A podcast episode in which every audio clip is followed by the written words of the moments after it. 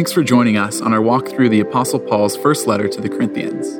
In this series, we'll see many cultural similarities between the Pacific Northwest and ancient Greece.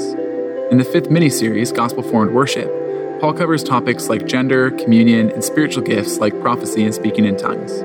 We'll be challenged and grown by God's Word, so join us Sundays at 9 or 11 a.m. For more information, please visit doxa church.com.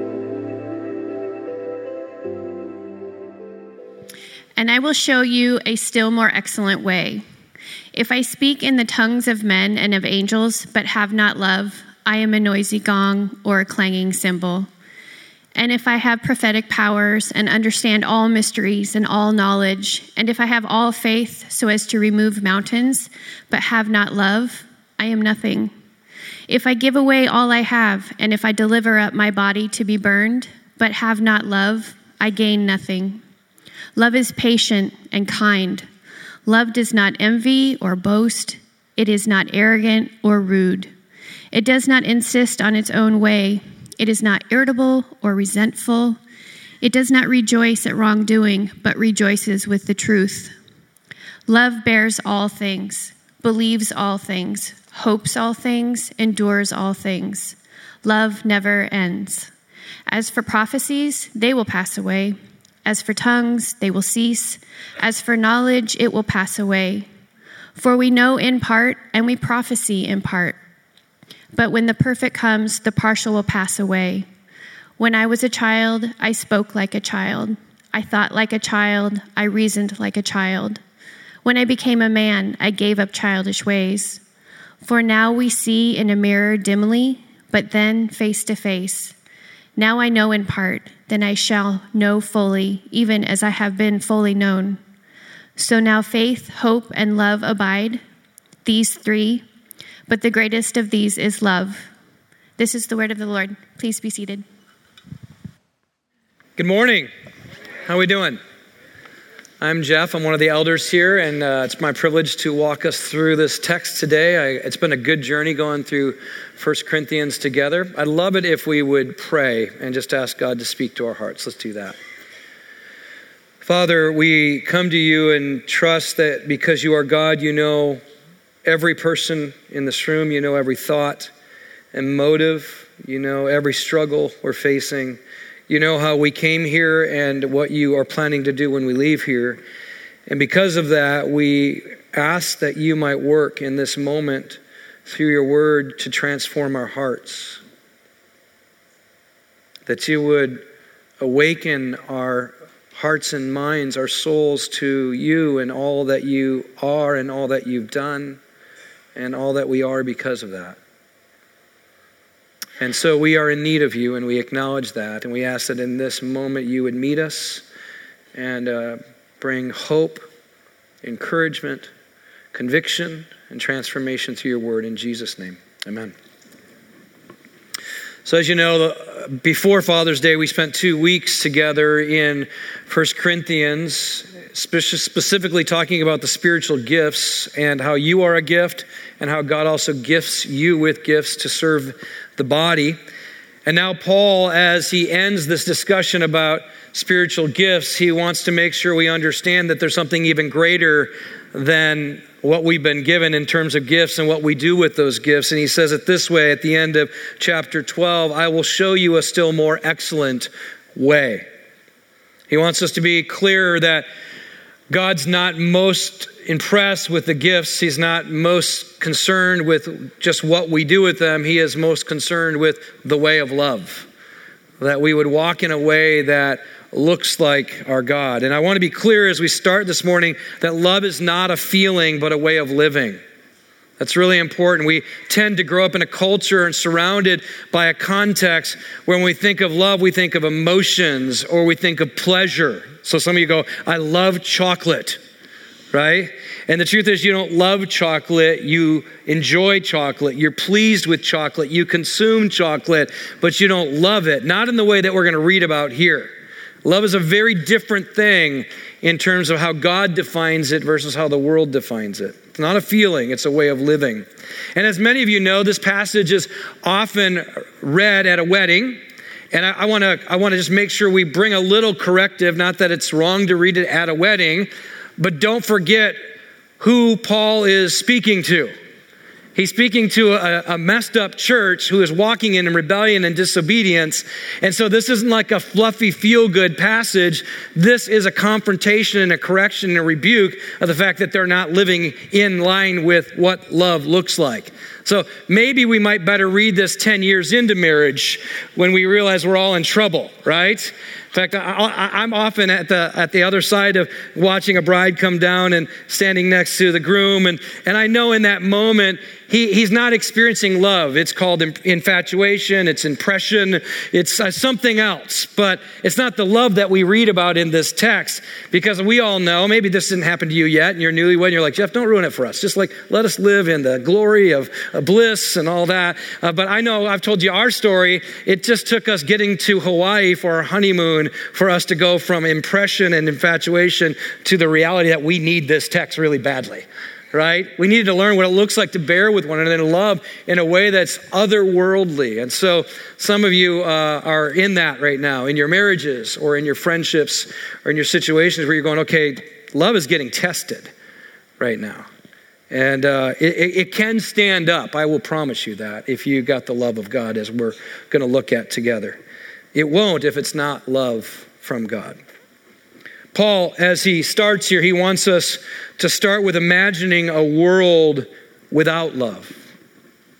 He wants us to imagine that you lived in a world where what you say, what you know, and what you do is void of love. And he wants to make it really clear if we live in a world where we're impressive, where we're smart, where we have know everything, where we can do incredible stuff, and we don't have love, that is a world of nothingness.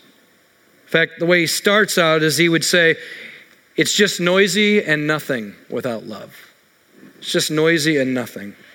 If I speak in the tongues of men, he says, and of angels, but have not love, I am a noisy gong or a clanging cymbal. Now, most commentators believe there's two things that are probably being referenced here. The, the gong was, there was a kind of a, a, brass vessel that actors would use to speak their voice into, and then it would magnify into the room so that everybody in the room could hear the actor speak. Uh, and then there's another reference to the, the, the this, the, this clanging cymbal. And if you were to be in Corinth at the time, Corinth was known as kind of the center for brass works and copper uh, uh, works, where they would create vessels and cookware and all these kinds of things out of, out of brass and out of copper. And you, if you wanted to see where they were making them, you would go to a particular part of Corinth and walk down the road where the markets were selling goods, and you would meet the people who were out there banging on the copper and the brass. And how many of you guys ever been around uh, someone who works with metal?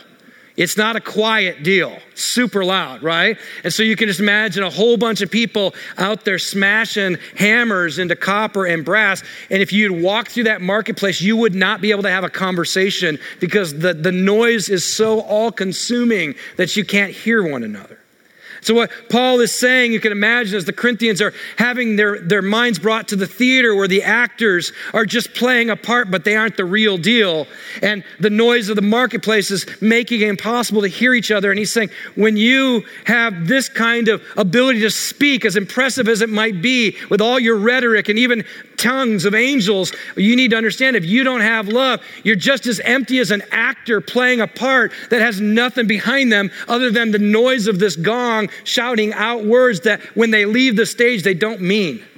Or you're like the noise of the, the clanging in the marketplace where it's so noisy that though you might say with your lips you love one another, your lives are screaming an entirely different message and nobody can hear the message of love from your life.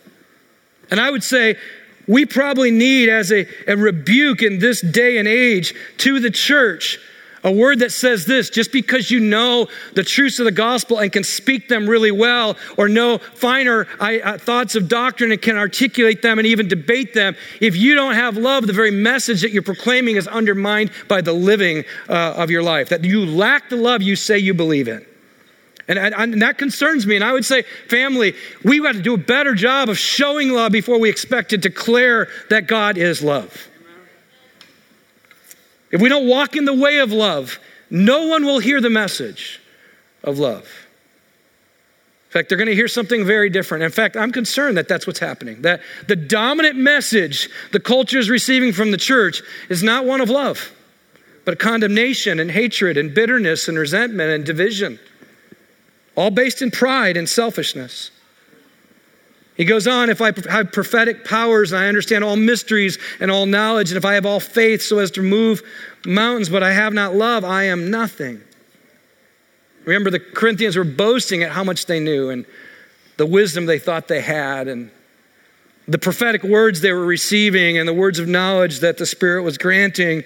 And Paul is speaking to a group of people who are becoming really impressed with what they know and what they can do. And he's basically saying if you think you know God, but you don't love people, you're just ignorant.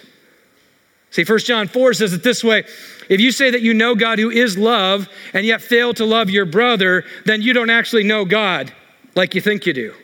Because if God is love and you know him, then you would love like he loved you. And if I, I want to say it this way, family, the, your, your present demonstration of your knowledge of God, and I mean personal acquaintance with, not, not intellectual consent or, or cog- cognitive kind of uh, understanding. I mean your life will display what you truly know relationally God to be like by how you treat one another. You'll always love this way based upon what you know is true this way in terms of God's love for you.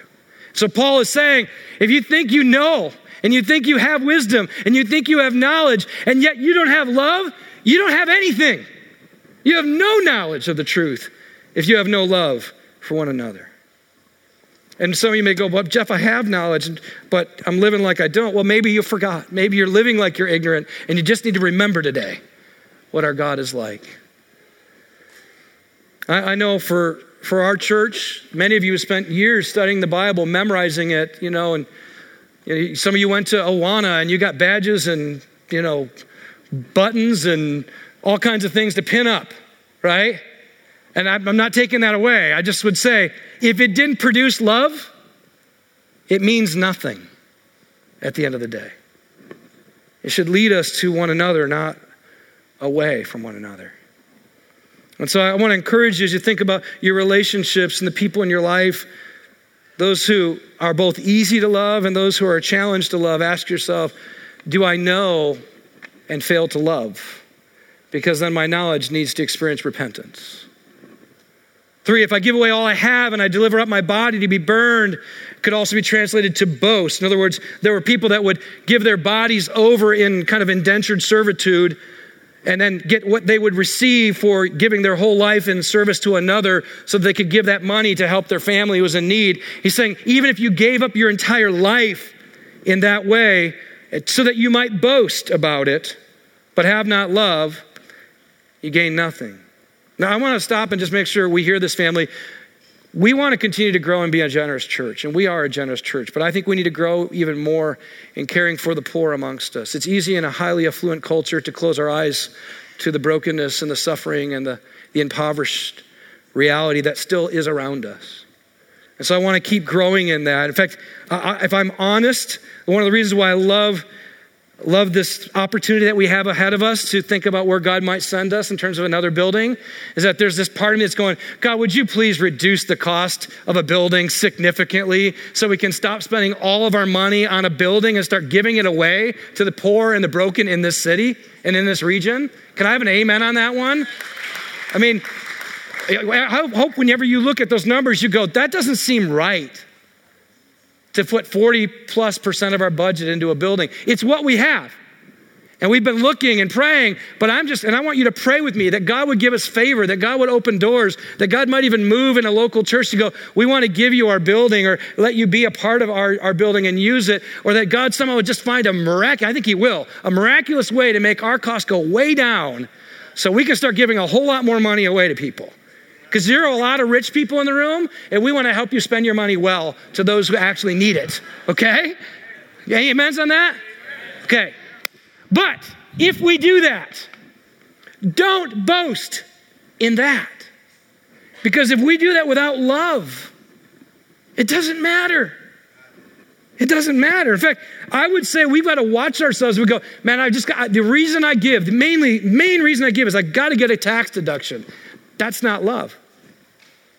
If I do it because it makes me feel a lot better about myself, that's not love. If I do it because I feel guilty about things I've done, or I spent too much on a house, or a car, or a vacation, or whatever it may be, so I, I got to kind of assuage my guilt and make myself feel better, that's not love. In fact, I, if I could just let you off the hook, Jesus already paid for our guilt. Stop trying to tone for it with your activity. Enjoy good gifts that He gives you, and then give because you love God and you love people. I want, I want to make sure this is really clear. Love, according to Paul, and I think the entire narrative of the Bible, love is everything. And without love, everything is nothing. Love is everything, and without love, everything is nothing. In the words of relational psychotherapist, James Olthuis, he says this Loving is not merely one thing among others that we are called to do. Love is not an additive. Love is of the essence of being human, the connective tissue of reality, the oxygen of life. And the reason why that's true is because God is love and God created everything as an expression of his attributes which means everything that's created is meant to be a display of the love of God. You should, when you drive, you know, we, we have friends from out of town. We went to Snoqualmie Falls yesterday, and I love the, their daughter said, This is the most beautiful thing I've ever seen. And I'm just sitting there thinking, you know, like we're loaded with it in the Northwest, and if we don't, we aren't careful, we stop looking at the beauty around us and seeing the expression of God's heart and His love being poured out every day. And so, not only is that true of His creation, that it's a display of His love, but you and I, as image bearers of God, men and women made in the image of God, we are the crowning creation of God's love. That when He created us, it was His way of saying, I love you, and I gave you life to be a demonstration of my love to the world. And so everything we're about is not only created as an expression of His love, but must be sustained and empowered by God's love. And so then it should stand to reason that anything not done in love or anyone absent of love would actually find themselves missing out on the very nature of what it means to be alive, to really live. Some of you are in the room right now going, I know what you mean. I feel like dying. I feel empty. I feel lonely. I feel like there's no meaning. And my hope is that you would walk out of here today with a fullness of the love of God that would change that for you. So I want you all to ask of your relationships and your activities, your daily practices, ask this question why am I doing what I do? If I, if I can't honestly say I'm doing this for love, because of love, and in love, then we might want to question the whole enterprise of everything we're doing. Because if it's not for love, because of love, in love, then it likely is so that we might gain love, because we feel we're lacking love. And I want you to walk out of here not lacking, but full, so that you can give out of the overflow and abundance of the love of God. Well, if, if everything is nothing without love, then we need to consider, as Paul gives us the opportunity to do, what is love? What is the way of love? Paul defines it, and as he's defining it, like I said early, earlier, he is confronting the Corinthians in their pride and their selfishness. And so I, I want to invite us to be willing to be confronted today as well. See, the, the scriptures are really clear that God disciplines those he loves like a good father because he knows that if we walk in ways that are destructive to us and one another, it's not loving. And so the most loving thing a heavenly father can do by his spirit is convict you of any way in which you're not walking in the way of love. And that's my hope. I, in fact, I want you just kind of, if you're willing to go, God, I, I, want you to convict me. I want you to confront me. I want you to show me, just like Paul was trying to do with the Corinthian church, show me where I'm not walking in the way of love. Examine my heart, examine my actions, examine where I'm lacking love in my relationship. And I want to make sure it's, it's, I'm clear on this that if we're not careful, what, what some of you will do is you'll go, you go, man, I'm doing really great because the people that I like to love, I'm doing all this with. I had a conversation with a young man a few months ago who was struggling with a breakup and and he was saying, "Man, I'm just trying to learn how to do 1 Corinthians 13 love and love love her like that." And I said, "Hold on. Wait a minute. You could easily be trying to love her like that so you'll win her back, which is completely selfish. Let me ask you, are you willing to do 1 Corinthians 13 love to everybody God brings into your pathway? Because it's not who I love, it's the way of love. That's very different. And some of you are going like, man, I'll do this with my spouse or my best friend or my kids, but don't ask me to do this with my, my enemy. or the person who's hurt me, or the person I'm in a relationship with that's not going well right now. And I would say that's where you probably should listen today when I describe the way of love. Love is patient. Lewis Smedes, so by the way, the word patient also means long suffering. Lewis Smedes says this When I turn off suffering for the sake of my pleasure, I turn it off too soon. See, I, I think I think when you talk about love being patient, it's this, it's this idea that I'm willing, and I'm not, it's not abuse. Please don't hear If some of you are in abusive relationships, I'm not affirming that at all. Please let us come around you and help you with that. But there are some of you who are learning to die to yourself and your pleasures so that you can love somebody, and it's hard to keep doing it. You just get a little weary of it. And unfortunately, I think, well, I don't have my phone, I was going to bring it up. Imagine I'm holding it up. These gadgets that we're looking at all day long are training you to be about as patient as the next swipe. It's like immediate, constant gratification. And it often doesn't gratify, so you just keep going and going and going. And unfortunately, we don't even know how to sit still and suffer with one another. I'm, con- I'm becoming more convinced that 520 and, and 405 are God's gift to you and I. So you can just sit in traffic a little bit and go, I'm going to learn how to suffer. I was heading to a meeting in Seattle and I was on the 520 at the worst time of day and I had I was all by myself, which really stinks because you can't get in the HOV lane. And it's going so slow and I'm going to be late for my meeting and I'm watching all these passenger, these single passenger vehicles in my left you know, mirror coming past me in the HOV, one after another after another. I'm like, and some of you are in the room, I know you are. And you know I saw you, right? And I'm just like, we can't even slow down. Like we gotta, and, and, it's almost like my agenda is more important than the rest of your agenda. So I get to justify my behavior when you have to sit and I get to drive fast. Now, if everybody did that, we wouldn't have an HOV lane, right? Now I'll tell you, like I was, I was steaming, I was struggling, I was praying, I was trying to have a long-suffering, patient love, to be honest. And I was like, under the breath, I'm kind of like starting to almost curse people, you know, like, what's wrong with you people? What's wrong? And so I got, you know, I'd stayed in my lane until I got to the bridge, actually. And then, then I did sneak out into that HOV, just going like, if you're going to do it, I'm going to do it. And I started driving, I started feeling guilty, and I drove right back in. I'm like, okay, I got to preach this message, man. I got to live this out, right? And I, I don't know if that's how you are, but if I can't do that in traffic, how in the world am I going to do that in a relationship where it's so much harder to be patient, long suffering? And I'll be, if I'm honest, sometimes people don't change as fast as I would like. Remember years ago when we were discipling a, our neighbor, some of you have heard us tell the story of Nikki, and I just was like, God, why is it taking so long? And he's like, Whose time are you on? Whose schedule is this? And I need to be rebuked that it's his timing, not mine. Do I love her or do I just want her to change? Has she become a project to me or a sister in Christ? Love is kind.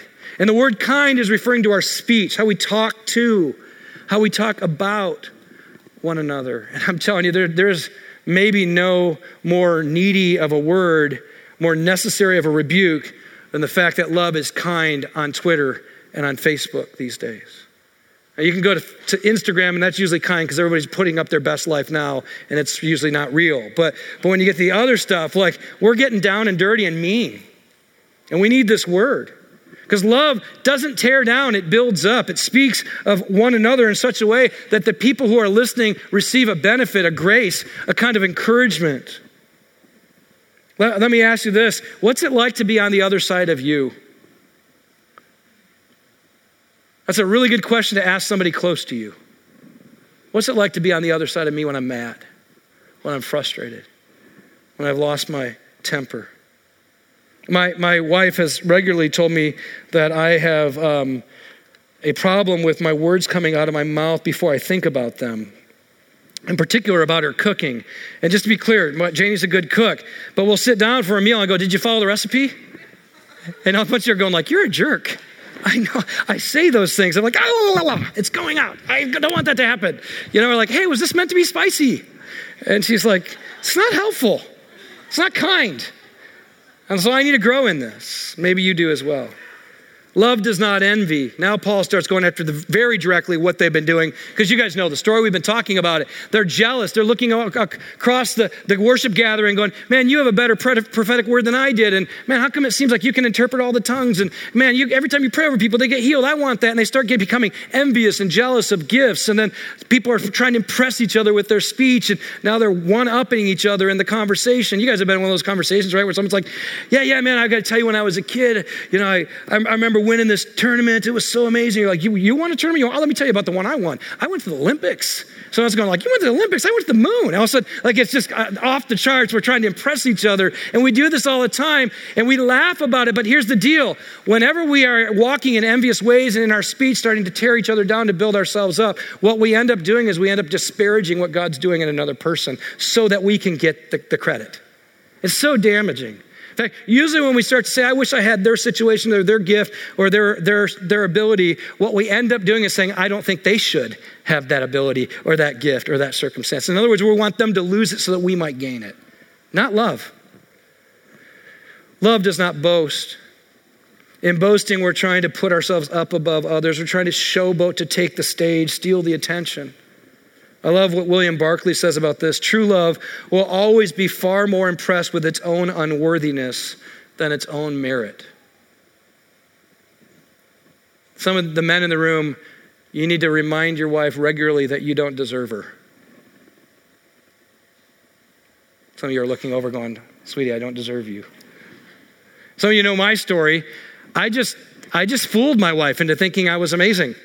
And then we got married. And she's like, this man needs help. Right? And and so I know, I know I don't deserve Janie. I know I don't deserve a wife like her. And, I, I want to say that's not just about my relationship. I don't believe that I deserve anything God's given me. When we were singing those songs earlier, the, the whole time I was like, why me? Why do you love me? Why did you choose me? Why did you forgive me? Why did you pour out your spirit on my life? I don't deserve this. And you know what? The more that you sit in that place, the more that your affections for God grow because you go, I, I can't even believe you love me like this. And so my heart wells up with affection for my God. And as a result, then I have affection for you because I don't deserve to get to serve you. I don't get to, I don't deserve to be preaching here every Sunday. If you knew my life, if you examined it as closely as God has examined it, you would say, Jeff shouldn't be doing this. But by God's grace, I'm up here because He loves me and He loves you. And therefore, what will I boast about? I would rather boast about Christ than anything else. See, it, it's, it's, hard to, it's hard to love others when you think that you're always right, when you have it all together. In fact, have you ever been on the other, and don't raise your hand, please, but have you ever been on the other side of another person who can't listen to you because they're always right?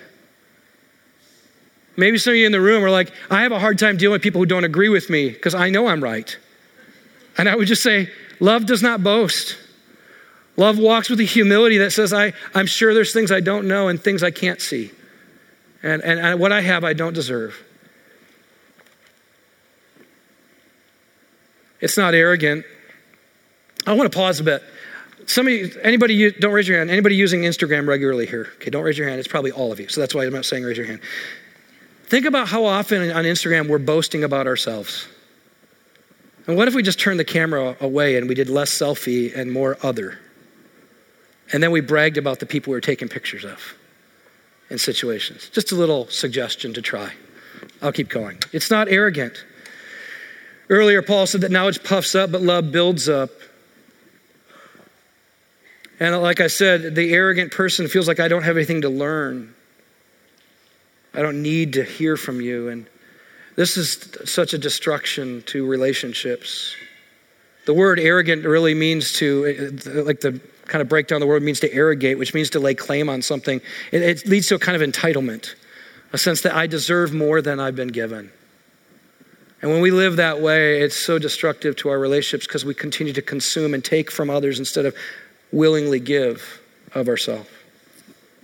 Love is not rude, which literally means it's not shameful, it's not unpresentable. And you guys know the context if you haven't been with us. There was an incestual relationship going on in the church that the church not only wouldn't confront, but also bragged about and affirmed. So here you got a church that's, that's not confronting sexual immorality, but rather affirming it publicly. And, and Paul's wanting to confront that to say that's not love, to be clear. He also has in mind, I think, likely the women who were publicly shaming the men in the gatherings, as well as the agape feast that were shaming the poor. And so he's, he's wanting to let them know love doesn't shame one another, it doesn't look down on one another, and it certainly doesn't shame God by rejecting his word publicly and then affirming the opposite instead. We, we, live, uh, we live in a context where rudeness is the norm, where public shame is, is practiced in ways that we no longer blush. And I think we need to realize that's not love. That's not love. And I want to come back to in a minute as we keep defining love, rejoicing in the truth. But before we do that, let's keep following Paul's thinking. It does not insist on its own way. Unfortunately, in a culture that we presently live in, we think love is you letting me do whatever I want. And Paul's going, no, that's not love. Love doesn't insist on you getting your way. Love insists on God having his way for the good of others. Some of you, even as we think about where we're going to gather in the future, you're like, man, I sure hope it's close to our house so it's really convenient. Right? And then it won't be for someone else just to be clear. So everyone's going to have some inconvenience in this next season. I was so blessed by one, one of the younger adults, a female here in our church, came to me after. She said, You know, I was part of a church in Portland and they moved from the suburbs to the city. And when they did it, they all they could do was meet in an already existing church building and so they had to meet in the evenings in very you know not convenient times and and then you couldn't you couldn't park. There was not enough parking in downtown portland so people had to uber or take public transit and so very few could park. And the church certainly lost some members because it wasn't as convenient she said but we got more pruned and more pure more faithful more committed to jesus and the spirit of god started to be poured out in us in new ways. We grew as a church in such depth and eventually numbers again. And now just recently that church has been given a new building and, and god used that season in a very powerful way to purify their faith and their commitment to the, the mission. And she said, Jeff, I want to let you know, I don't care where we land, I will Uber there. And I just I was like, love doesn't insist on its own way. That's love expressed in action. Such an encouragement to me. It's not irritable or resentful, which could also be translated, it's not easily angered and keeps no record of wrongs. Let me ask, are you easily offended? Do you generally show up and go, Yeah, I'm pretty mad at Jeff again? Which is okay, but if you're looking for it, that's a problem. Right? And there are some people who are regularly going, I know I'm going to get angry. I know someone's going to let me down. I know that disappointment is around every corner. And so it's like walking on eggshells to be around you. And unfortunately, no one gets to love you because you're too brittle and hard to let anybody close. It's not, it's not easily angered. It's not ready to blow up. It's ready to embrace. And it keeps no record of wrongs. One of the things that's so beautiful about the kingdom of God is that the kingdom of God is such that Jesus pays for our sin and doesn't hold it over our heads any longer. He doesn't say, Yeah, but I remember that day when you. No, that's not how it works with him. He removes our sin as far as the east is from the west, and He doesn't hold it against us any longer. And if He's done that to you and I, then how much should we do that with one another as we say, God, help me to forgive? And it's not forget, just to be clear. I think that idea of forgive and forget is impossible. You can't forgive and forget. You can forgive and not hold it over each other's head and re- withhold love as a result. It's very different. We don't diminish sin, we acknowledge it needed Jesus to die for it, but we also believe He did and therefore we can release it into the hands of the one who can handle it rightly. It does not rejoice at wrongdoing, but rejoices with the truth. Notice Paul doesn't say it does not rejoice in wrongdoing, but rejoices with doing good. That's an interesting thing. I want to say that again. He doesn't say it does not rejoice in wrongdoing, but rejoices with doing good. No, he says it does not rejoice in wrongdoing, but rejoices with the truth. And the reason why he says that is because he knows if you know the truth, the truth will set you free, which means you won't keep walking in wrongdoing if you know the truth.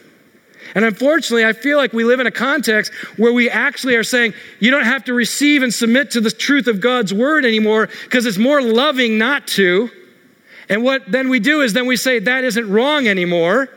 Instead of saying, God's word is our truth, and where he says it's wrong, it is wrong. And if we will submit to him, he'll set us free, and then we'll be able to walk out, not wrongdoing, but right doing. And that's the most loving thing we can do. In fact, I want to be really clear.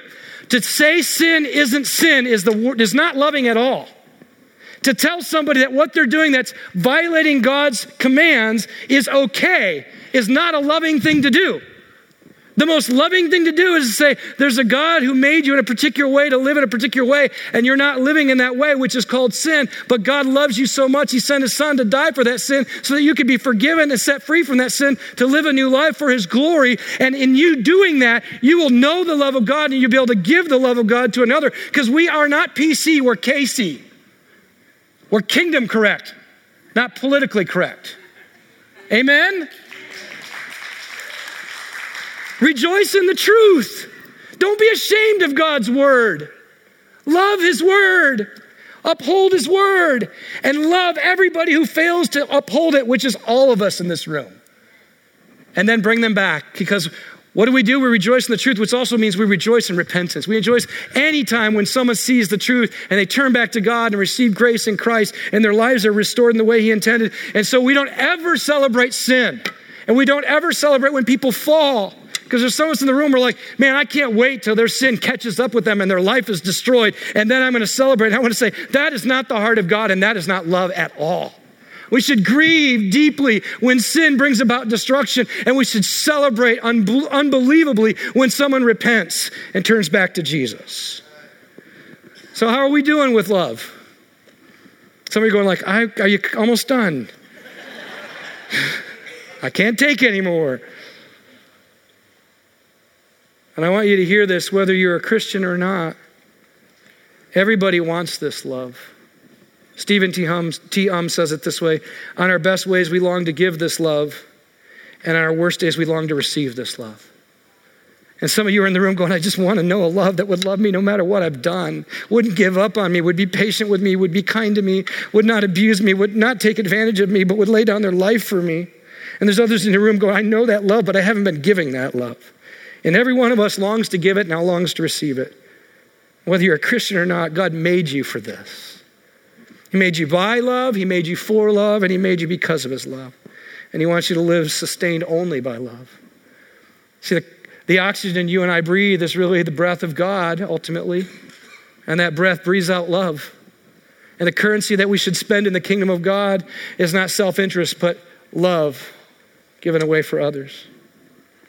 But you can't do this without help. In fact, I want to say this you can't even manufacture this love.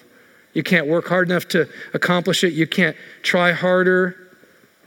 Stephen um, continues saying that this way we can hold on by recognizing that we've, been made, that we've made a fatal error.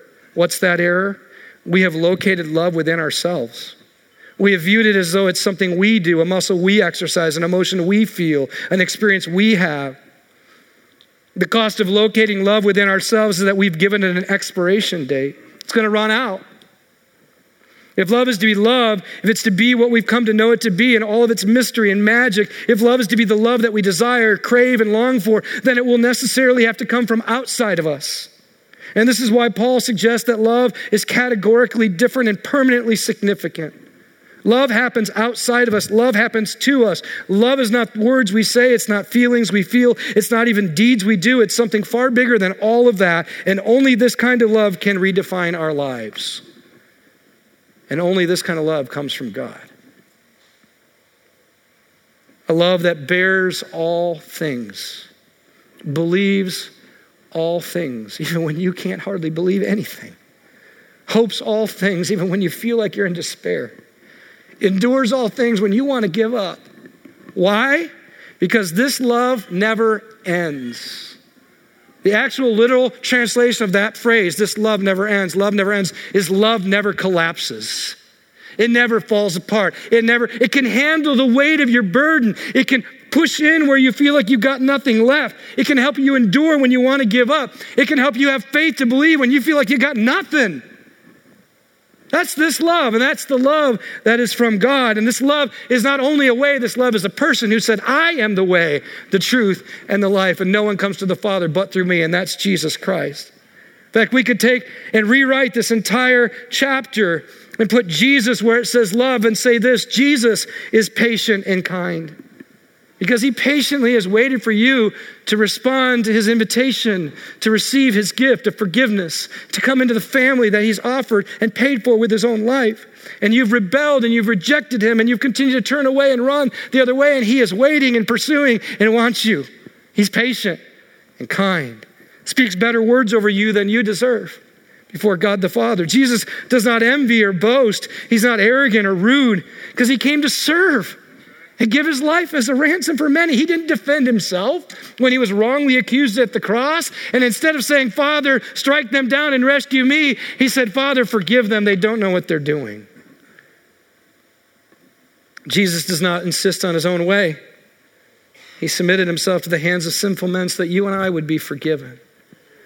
Jesus is not irritable resentful. He doesn't keep a record of wrongs. He's not easily angered. Right now, Jesus is not going, I'm so tired of how many times you fail me. Praise God. Because I'll tell you what, man, the, the thing I'm rejoicing in is the fact that no matter how many times I fall short, He never gives up on me.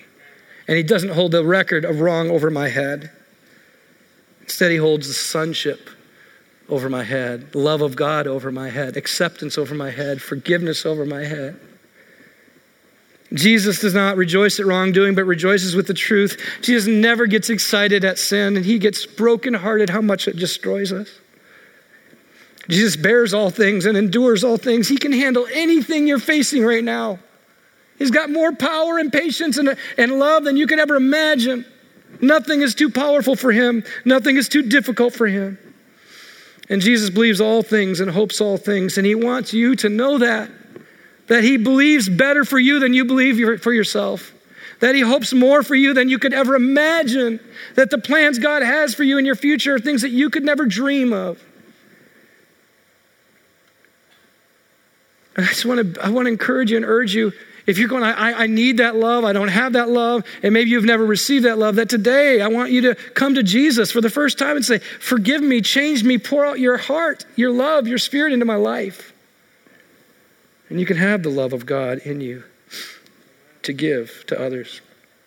And like I said, that love never ends.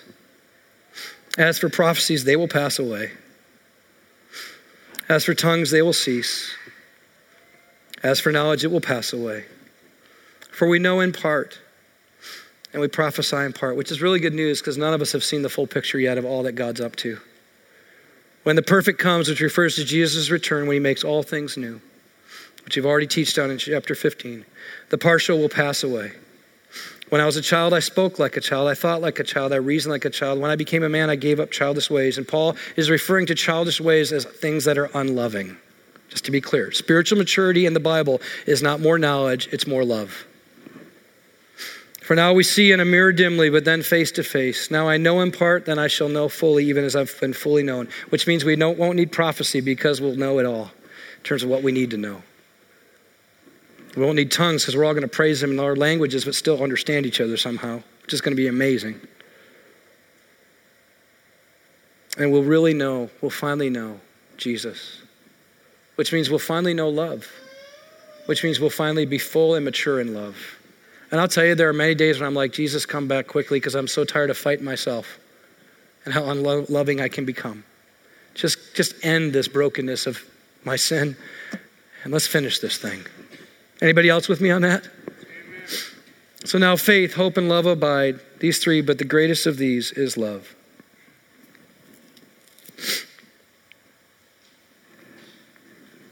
What we will do forever is love. Perfectly, fully.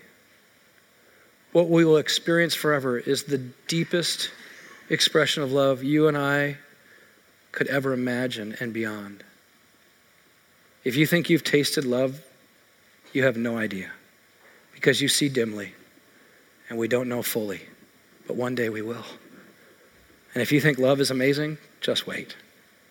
In fact, my desire is that all of you will be there forever, basking in perfect love for Him and each other forever. And you know what we should do now? We should love like we expect it's going to happen someday. Like, let's practice for the party that we're going to have one day and start learning how to love each other differently. And I told you to think through how you'd apply this to your relationships. One thing I've learned I can only ever get the fullness of the love of God when I actually need the love of God to fill me.